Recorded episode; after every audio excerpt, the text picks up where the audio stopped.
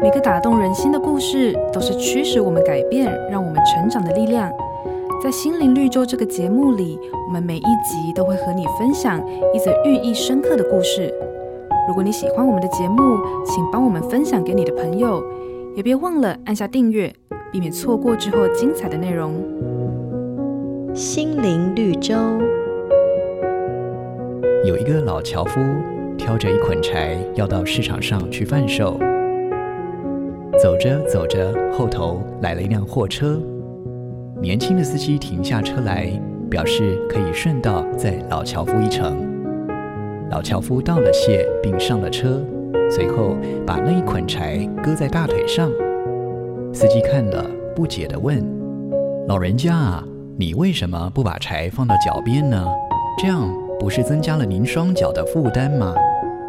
老樵夫回答：“你好意让我搭便车，已经省去了我很多的劳力。”我怎么好意思再增加车子的负担呢？很多时候，我们总是把忧虑一肩挑起，虽然嘴里说苦，却不愿将它放下。圣经上说：“你们要将一切的忧虑卸给神，因为他顾念你们。”何不尝试把忧虑交给乐意为我们承担重担的上帝呢？那被夺去的喜乐与盼望，将会重新回到你的生命当中。瑞园银楼与您共享丰富心灵的泉源之旅。